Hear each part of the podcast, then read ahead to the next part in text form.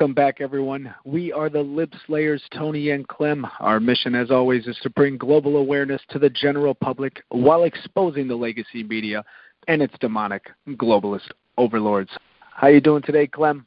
Oh, I'm fantastic, Tony.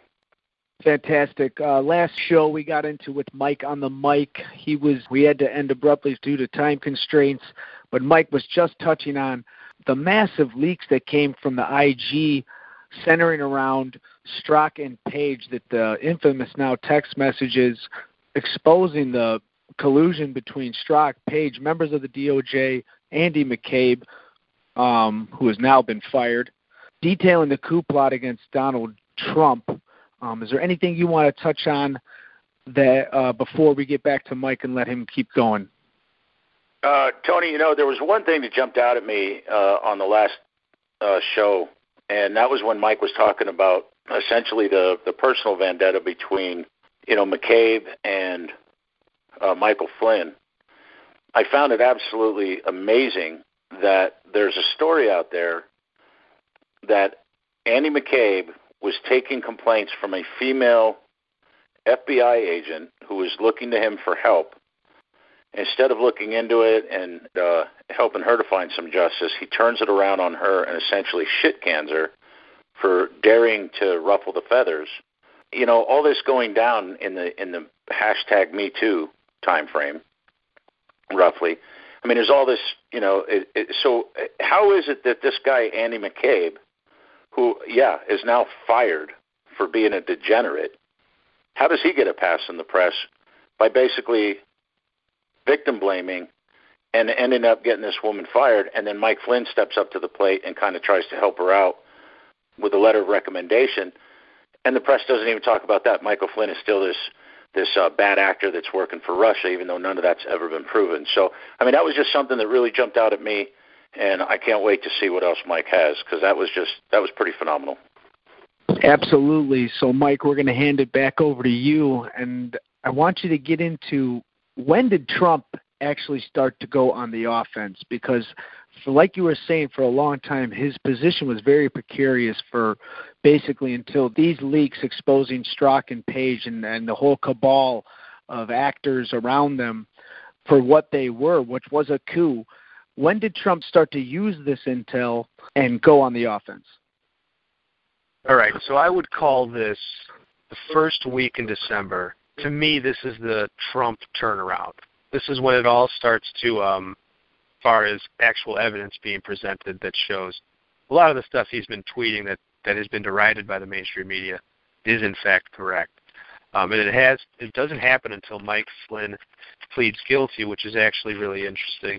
Um, there's some people who actually have a theory out there that in fact Flynn did this on purpose, that he fell on the sword for Trump, uh, was the one that he got kicked out, and then um, eventually, even though he pleads guilty, um, it ends up bringing things out that are going to start to exonerate Trump. And when you really look at it, if you think about it, if he would have pled guilty any earlier, you know, maybe he got, you know, this could all be an entire Trump setup or somebody from the inside of Mueller's team. Let Flynn know that, hey, they got the inspector general has all these quotes um, about the people that have interrogated you, and it's going to completely destroy them. So if you plead guilty, um, we're going to leak some fake news saying that you're going to testify that Trump's, you know, told you before you guys were even elected to contact the Russians. Complete lie. We're going to burn some people, um, and then three days later, we're going to drop these text messages that are going to essentially exonerate you. And on top of that, we're going to make sure that we're going to bring it before the same judge that was the FISA guy for Carter Page. Um, that's Rudy Contreras, and we'll give this guy the the option to recuse himself before you're put on trial uh, or before you plead guilty. He'll he'll not. He won't do it, and then we'll force him to recuse the next day, which is what happened. I mean, to me, this it's almost looking like a complete setup, and they're burning these people. Like, think about it. If, if Flynn right away flips, that inspector general hasn't gone through all those text messages yet. You're not able to drop those text messages to even to burn the people, you know, to, to exonerate Flynn. Um, I think there's a lot more going on behind the scenes when you when you look at it all. Um, a lot of the evidence points you in that direction.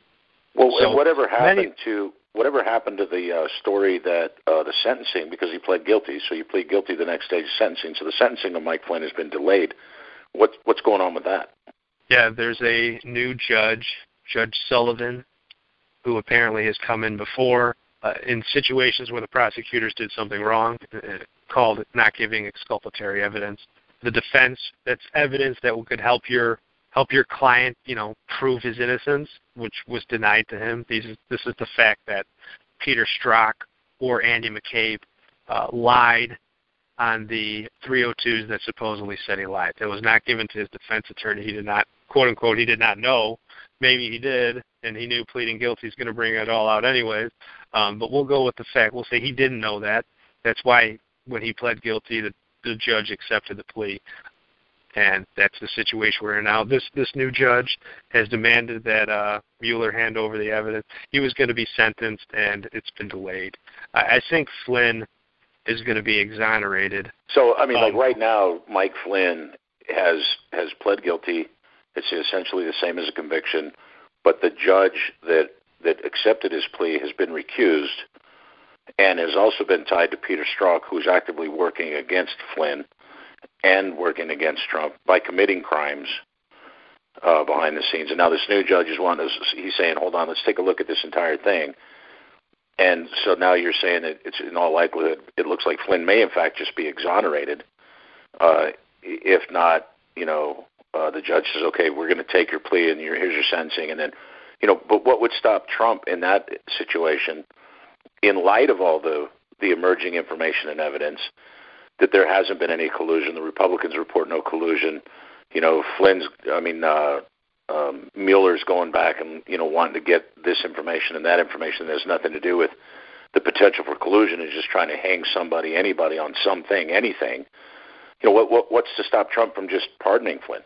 Mean, he has that power. I think, yeah, and I I believe Trump's pretty much alluded to the fact in different questionings that he's going to pardon Flynn if anything happens to him. So, yeah, it's essentially even if he does, you know, I don't think this judge is going to allow this conviction to stand. Again, I mean, this guilty plea, and again, they'll be able to say that he wouldn't have pled guilty had, you know, he was railroaded at that point. You got FBI guys saying on their 302 forms, which apparently is as good as a recorded conversation because you know FBI people never lie. It's just absurd that that was that's what he's going down for. But Hillary was allowed to lie, and everybody in her group was allowed to lie and destroy evidence and, and I mean it's just and, and burn evidence after it was subpoenaed, et cetera. Yeah, the double standard is just it shows. I mean, if, how evil these people are because they're using the power of government to destroy lives, and it's and it's pretty sickening.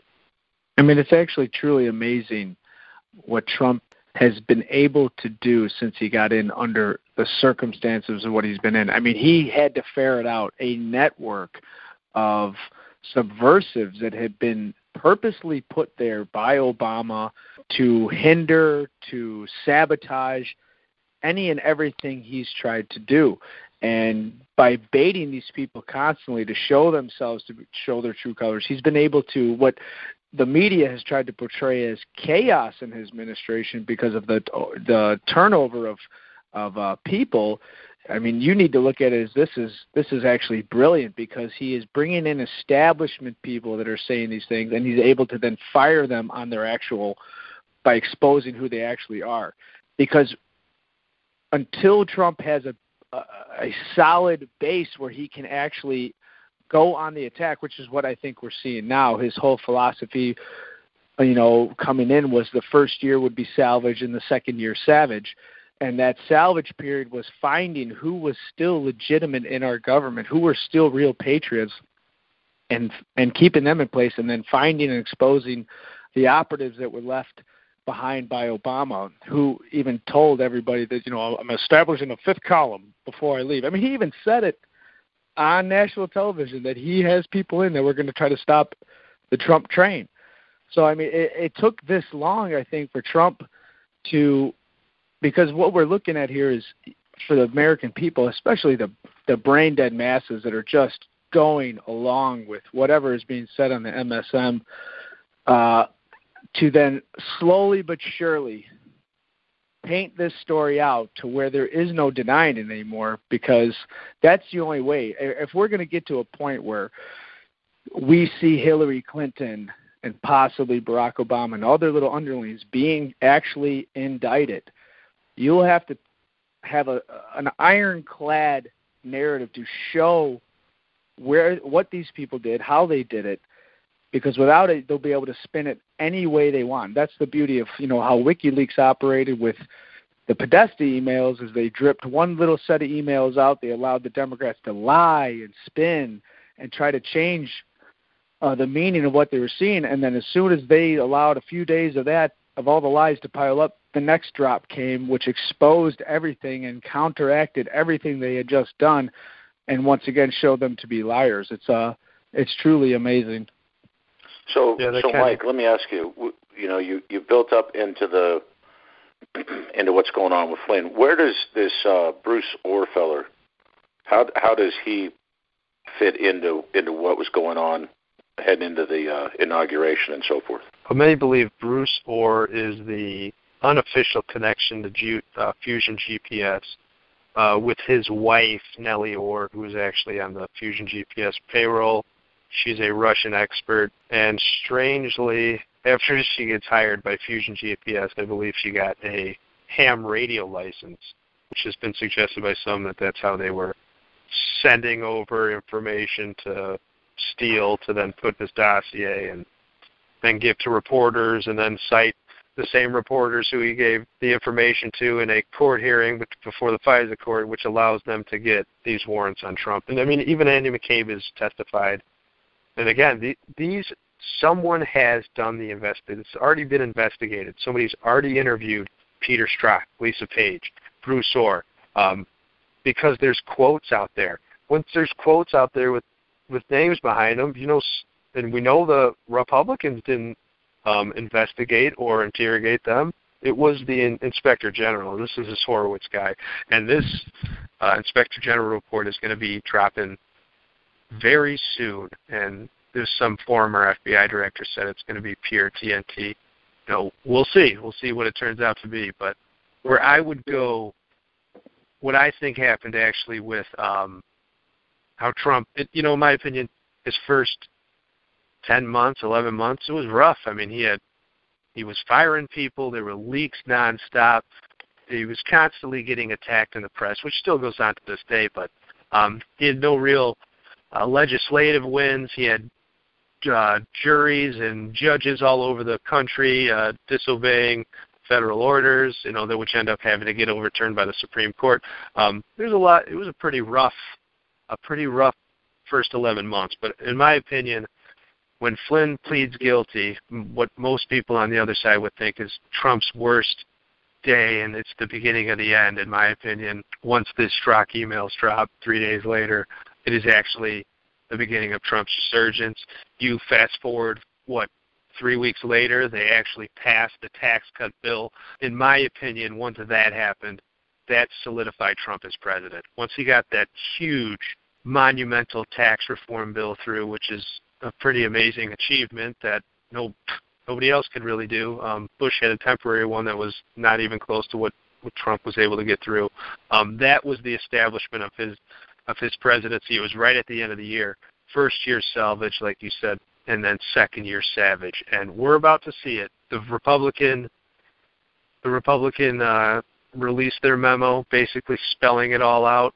Um, and we're about to have the Inspector General's memo dropped which they're saying. I mean, many people have speculated, but this is this is going to be um, the hammer dropping. At least that's what many hope.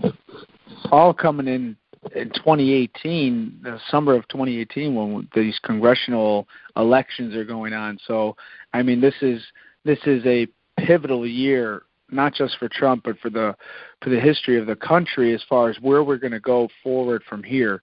Do we go back into the clutches of the almost tyranny that we just got out of, or do we go forward to a new American Renaissance?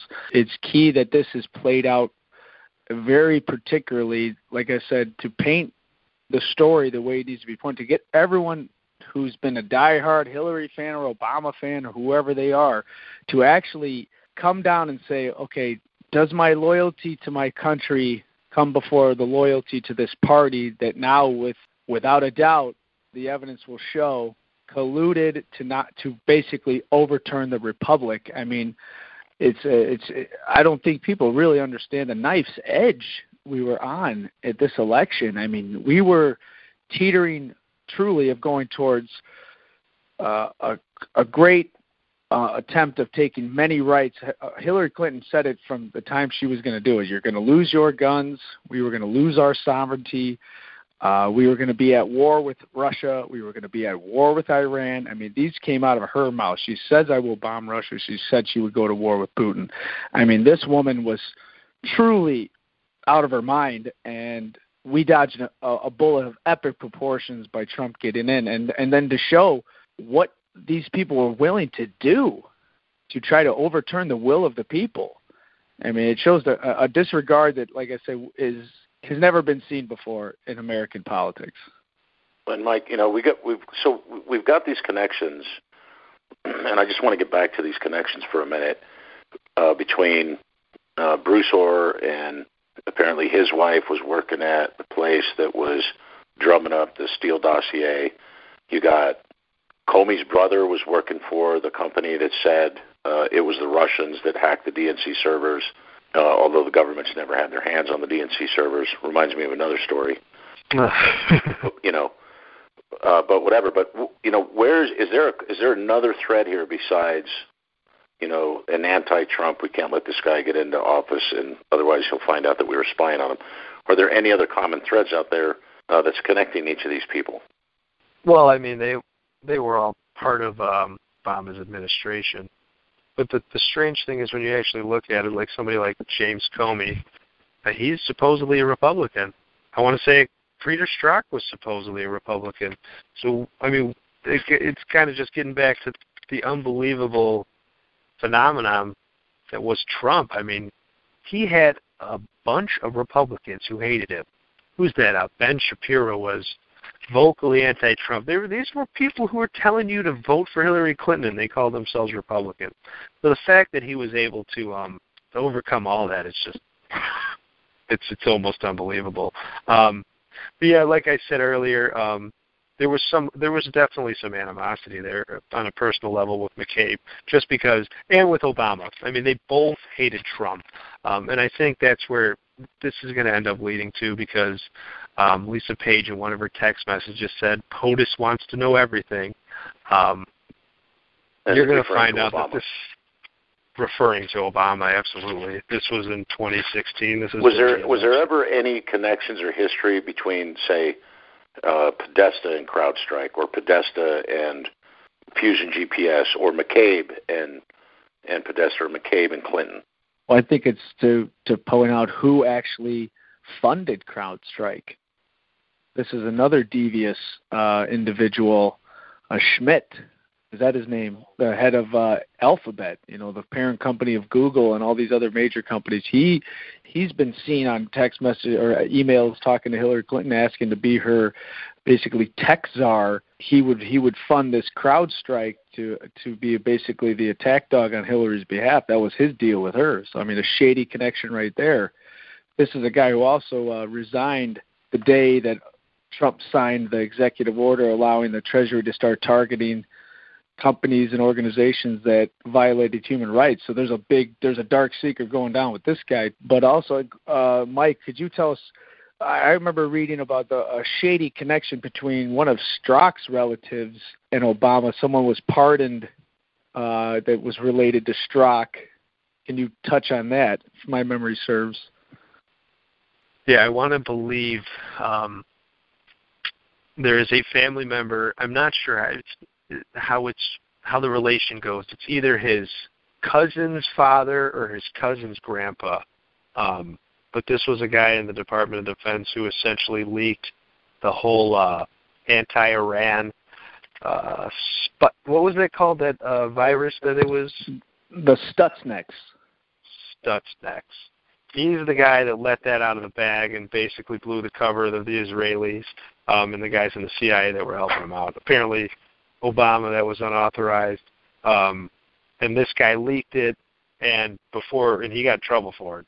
He was caught, and before Obama left, he he pardoned this guy who was indeed a Strzok family member. So I mean, maybe there was a deal met. Maybe maybe Obama wanted this guy to leak it in the first place, or maybe, hey Strzok, you do this for me, I'll get your uh, cousin's uncle out of prison, uh, who's currently serving time for leaking.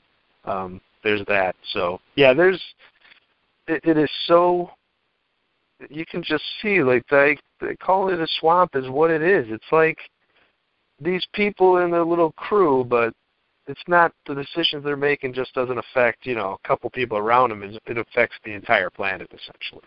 Gross arrogance, uh, complete disregard for essentially like you you've been saying, Clem, the rule of law. I mean, these people broke the law in order to get what they want. The the American people, their vote meant nothing.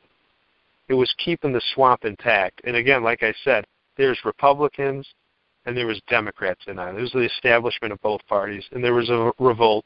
And populist uh, Democrats who were union and gun owners voted for Trump in droves, and that's what put him over the edge. That's the only way you can look at it. The establishment lost. Finally, they actually lost, and they tried to rig it for the establishment, and it blew up in their face, and it's about to come back and smack them again. You know, that, I would like to see, um, you know, some more definite, you know, connections, you know, to that establishment. I mean, they're obvious, you know, they're they're pretty obvious, and they're there when you're talking about, say, for instance, Sally Yates and and uh, McCabe.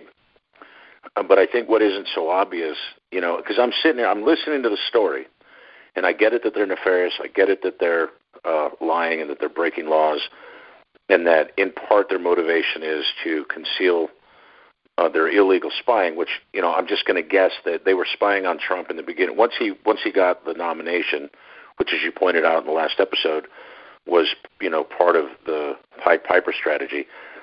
But once he got the nomination, it seems that uh, many individuals in the Obama administration went about trying to get you know, the insurance policy, and they tried to get the dirt on Trump. Uh, and then, amazed, you know, amazingly enough, they weren't able to get any dirt uh, that that was really anything, you know, beyond the Billy Bush tapes, which you talked about in the last episode. You know, and then now they have to justify uh, their unlawful spying. But I, I get the sense it's got to be about something more than that. There's got to be another thread in there somewhere that's tying all these personalities together. Um, and I mean, it just could be just simple corruption.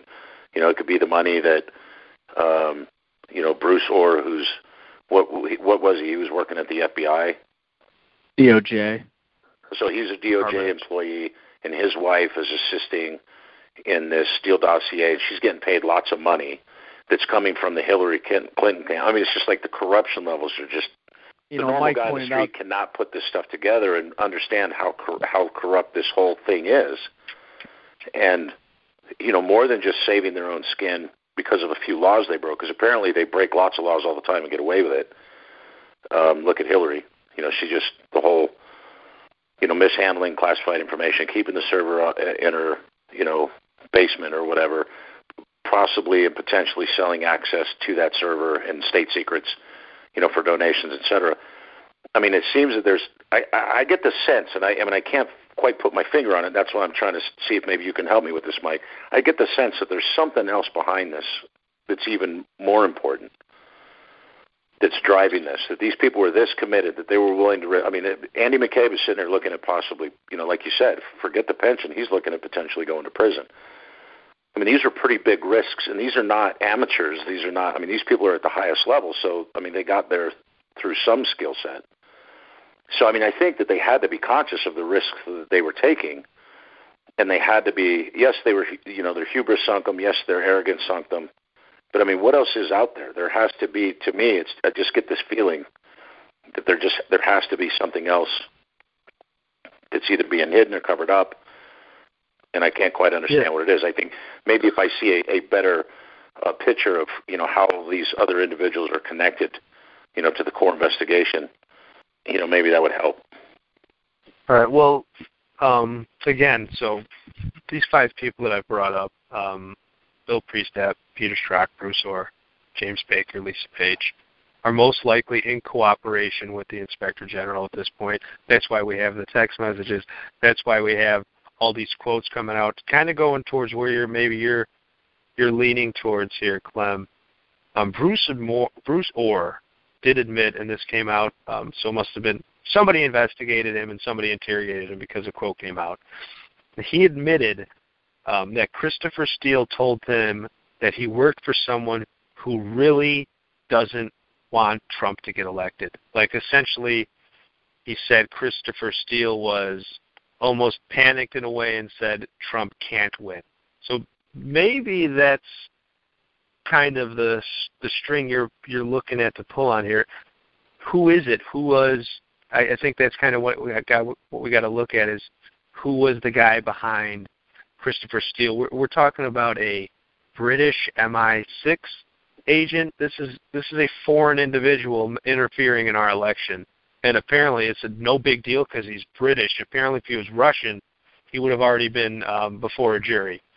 But this guy who's British and is investigating um, Trump supposedly, he admitted to Bruce Ohr, and Bruce Ohr told this must be to the Inspector General that Christopher Steele basically you know, and one of the names that pops into my head, I'm, I'm thinking, you know, John McCain, because I know he was involved at some point of handing off the Steele dossier. I don't know what what role he played, but he sent a uh, he sent one of his uh, one of his underlings to go deliver the dossier that he received from Christopher Steele to the FBI, but they already had it, so. But so it, so maybe that was him trying to make it look like yet another sourced confirmation you know, just like leaking the the same talking points to Yahoo News, and then they use those two. You know, cir- it's essentially a circle, but they're trying to represent it as two separate pieces of intel to the FISA court. Um, yeah. You know, and I know that I know McCain's a big globalist. I know that you know one of Trump's uh, centerpieces coming in, which he did immediately. I mean, right away was wreck the TPP. Undoubtedly, there's billions and billions, if not trillions, of dollars at stake and on the table and up for grabs by the players at the table who could get their hands on that. So, I mean, that might be part of it. And and uh, you know, another name that came to mind was George Soros, and because you just find this guy all over the place, right? He's always if there's something screwed up going on, it's not very far away. His name is is attached to it, and I haven't seen him get connected to much of this. Is there is, are there any Soros connections beyond the obvious, say with Podesta or Clinton?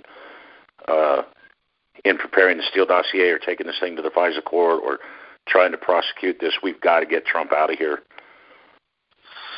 Um, I don't know if anything's been absolutely confirmed, but certain things that have been confirmed. I mean, what think about it? The day after Trump's inaugurated, do you remember what went on in Washington D.C.? Pussy Hat March, and um, they I'm pretty sure that was financed back to Soros. I mean, the guy's all over. He's yeah, yeah. That's yes, yeah. Well, you saw the main spokeswoman of that women's march, uh, Linda Sarsour, known radical Islamist who has deep connections to Soros. So I mean, if if she's involved, you know he's involved. Absolutely, and um, I mean the guy was obviously he wanted Clinton to win, um, but you know the way the way the media our media is is well, you know, something else that just pops into my head is you is you're right. You're talking about Linda Sarsour and Soros, and then you look at Huma Abedin would have been coming in with Clinton. She's got known ties to the Muslim Brotherhood. You got Valerie Jarrett on her way out with Obama, who's got ties to the Muslim Brotherhood uh, and radical Islam and Iranian maniacs. You got the Iranian John Brennan and the pallets of cash. Uh, I mean, there's a lot at stake here, and it, and I'm and I'm just feeling like you know, these guys, it wasn't just a, and no doubt about it, I could see the personal angle where that's the icing on the cake. Hey, if we can burn Flynn and we can burn Trump, then fuck those two guys. But at the same time, I think that there has to be a deeper motivation going on where these people are, you know, like you said, Steele was, you know, almost, you know, frantic. Like, look, this guy cannot win.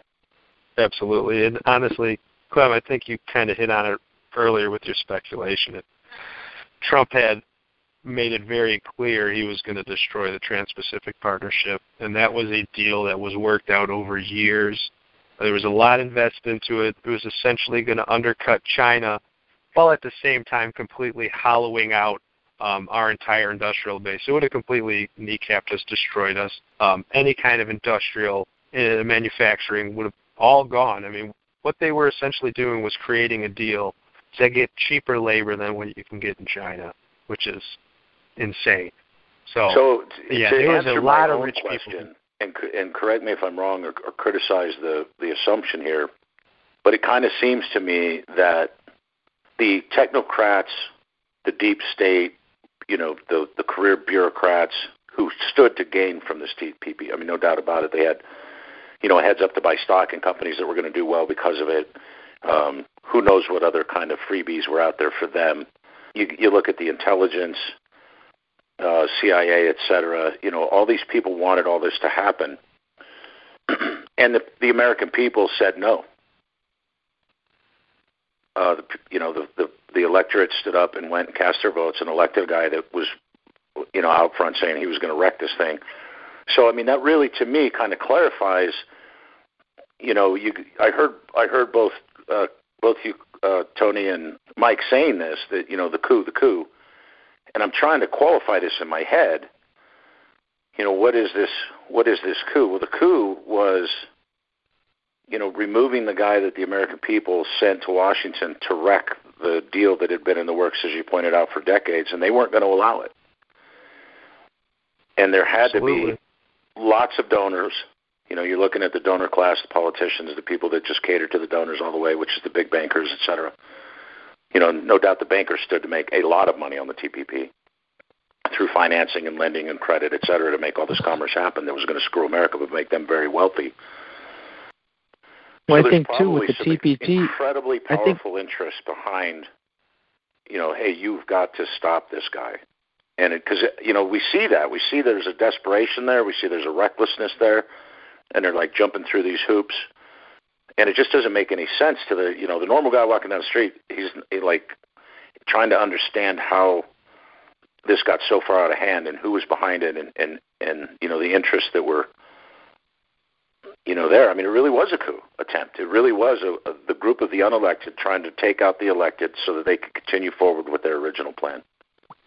well, think about what TTP was going to do. It was going to be the largest sovereignty transferring deal ever made. I mean, what people don't get is we were going to be part of a trade deal with like I don't know, it was like 33 or 35 other countries, which for us to be able to get out of the deal, you had to have an almost unanimous uh, agreement by all of the other countries to allow the United States to leave. So, in, in essence, putting the United States on the same level as, say, a Honduras or something that was one of these countries involved, that Bahrain.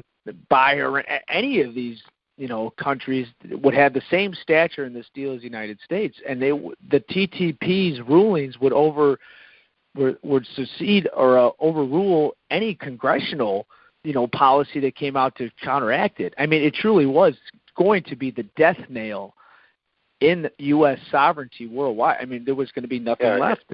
Some of my research on the TPP also indicated that if there was an American corporation protected by the Constitution of the United States and they came into a dispute with a foreign corporation, that dispute could not be settled in an American court that avails that corporation or entity its duly constitu- or its due constitutional rights. That it, in fact would be settled in a uh, in a body that was set up as a part of the agreement that uh, you know is is headed by a panel of multinational lawyers and interests that would not avail uh, the American entity its constitutional rights. So in that regard, I uh, can absolutely see where it was in fact putting uh, American sovereignty out to pasture.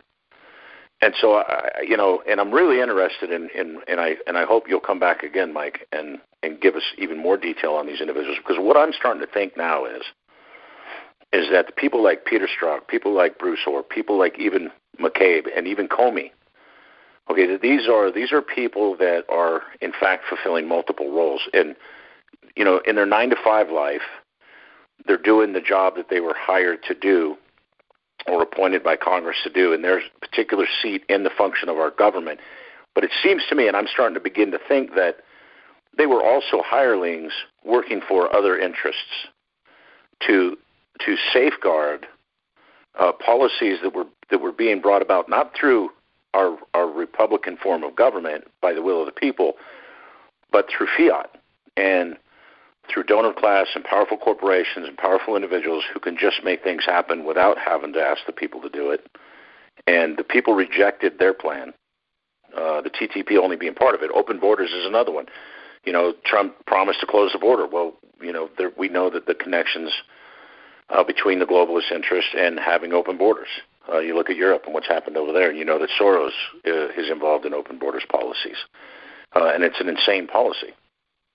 So I view these individuals involved in this caper, the, the foot soldiers, if you will, on the front lines of this coup, were operating nine to five under the guise of being Americans and American patriots and working in the interest of the American people and their jobs, but in reality were bought and paid for mercenaries uh, working for uh, other entities other than the American people.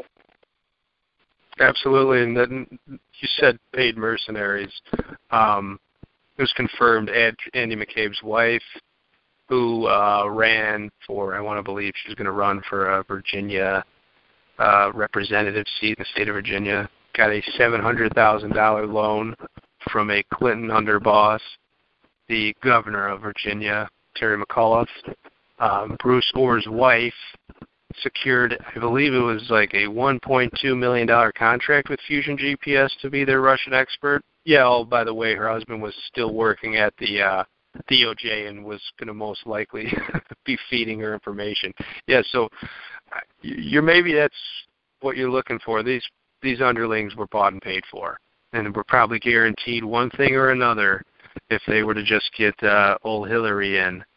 And Hillary was answering for a lot of people above her. So I mean, I would almost look at this as like, if we're looking at it as a structure, there are people who are commanding Hillary to do things, and she's powerful enough to where she could command people to do stuff, and that's how she gets Andy McCabe and Peter Strzok and by compromising Lisa them. Page, by the way, as you pointed out, sure. you know, in the last conversation, the the way the Clintons have existed so long is because they compromise people along the way and get dirt on them, and then the, and so the offer is, hey, you can, you know, you're two two paths forward. You can either take, you know, all this more money than you can count and do what we want, and life's good, or we can wreck you. Absolutely, and I think the poster child for this exact scenario would have to be David Brock. You may have heard of him. He's uh, the leader or the funder of Media Matters, a far left organization that essentially attracts and attacks anything you know to the right of Mao. Um, David Brock, how he even got into the situation he's in, he was initially contracted uh, by a Republican donor, Republican heavyweight, I forget who it was. He was supposed to do an investigation into the Clintons, dig up dirt about them, find out everything he could, and write a book about it. Well, midway through his investigation into the Clintons, he gets flipped. He becomes a liberal all of a sudden, even though he was supposedly a Republican and working for Republicans, and he's been a Clinton ally ever since. Um, so there's just a pretty good example of someone who is hired to investigate the Clintons. Um, who knows what they got on that guy? I, I can imagine what they got on him, but I won't. Uh, I won't say. Yeah, but a supposed guy that's going to do a hit piece on him ends up becoming one of their biggest and best allies for the next 25 years. It's an unbelievable story, and it just shows their their ability, their criminal ability. It's uh, almost it's unrivaled in this country, I'd say. You know, I, I got to well, tell you, just kind of coming to this conclusion and and seeing the, the these actors uh, in that light, uh, that of mercenaries, that bought and paid for foot soldiers, who are both compromised. You know, they get the carrot and the stick at the same time, and I, I think that's proven to be a pretty good uh, model to motivate people. and and looking at it, and looking at this attempted coup uh, in that light, and looking at who was opposing Trump going in and who was opposing to the TTP. Uh, all the Republicans, no doubt, who stood to to get gains. They were certainly motivated by that, I'm sure. John McCain being probably the, the front name that I can think of. Marco Rubio, all the all of Trump's opponents the in Bushes. the primaries, essentially. The Bushes, yeah. I would say that's probably the one family ahead of the Clintons, but they're as uh, old Barbara Bush said, Clinton's my son from another mother. they they really think it's amazing how close those families are, but they go way you know, back. So it, I'll tell you what though, th- th- all this just drives home to me. It makes me even that much happier that we got Trump. I mean, I was a Trump voter, and uh, to be honest with you, in the beginning, I just saw everybody who was lined up against him, and I figured he was the guy I needed to vote for, simply by who wanted to annihilate him. Uh, because I know they're bad actors, and I know that they're just not who I want in charge of our country. But now that you know we're a year and some on in this Russian collusion slash FISA court abuse slash unlawful spying and all these this stuff going on behind the scenes that's now coming to light. I'm just even that much happier that I voted for the guy. Um, and I, understand I, kind of at another level how important it is that he in fact is the president right now and how much he's going to need, you know, continued support. I mean, I agree. I I essentially had no expectations. My vote for Trump was basically against Hillary Clinton. I kind of believed all the stories that he's going to just be a puppet or this or that, and I didn't think much of it. But when I saw him annihilate Trans-Pacific Partnership day one, and then after that, Burns the climate uh, agreement, I knew he was for real, um, and that I def- definitely made the right decision. Um, yeah, it's uh, it's an amazing story. It truly is, and it continues. And Trump continues to surprise everybody with his durability. I mean, when they come out when they say he is a fighter, that is the truth. I don't think there is an, another human being on this planet that could endure the kind of attacks that he's enduring daily. He's a bull. I mean, he really is. He truly is a fighter, and like like you just pointed out, killing the two most sovereignty slaughtering pieces of legislation with the TTP and that Paris Climate Accord, which when you actually break it down and you get off the whole diatribe of climate change and we can that's a whole nother story of but the truth of the matter was that was going to destroy the United States and so was TTP, and trust Trump killed it day one. So it truly shows where this man's heart is and, and, and the country he loves and how he's backing us. Um, great show today, guys. Clem, as always, uh, we're digging into these things. Like I said, touching on the names and events that we keep hearing in the news that you're not getting a lot of description or details about. So I think uh, with that, Mike, as always, great work. I'm sure you'll be coming back uh, on another show to continue this. Everyone out there, we'd love to thank you again for listening to Lib Slayers. And I will end with a quote from Ben Franklin. And this is the truth of the fact that, especially when taking on liberals, you need to be prepared. So, Ben Franklin has a good quote for us. Uh, By failing to prepare, you are preparing to fail. Thank you, everybody. God bless you, and God bless America.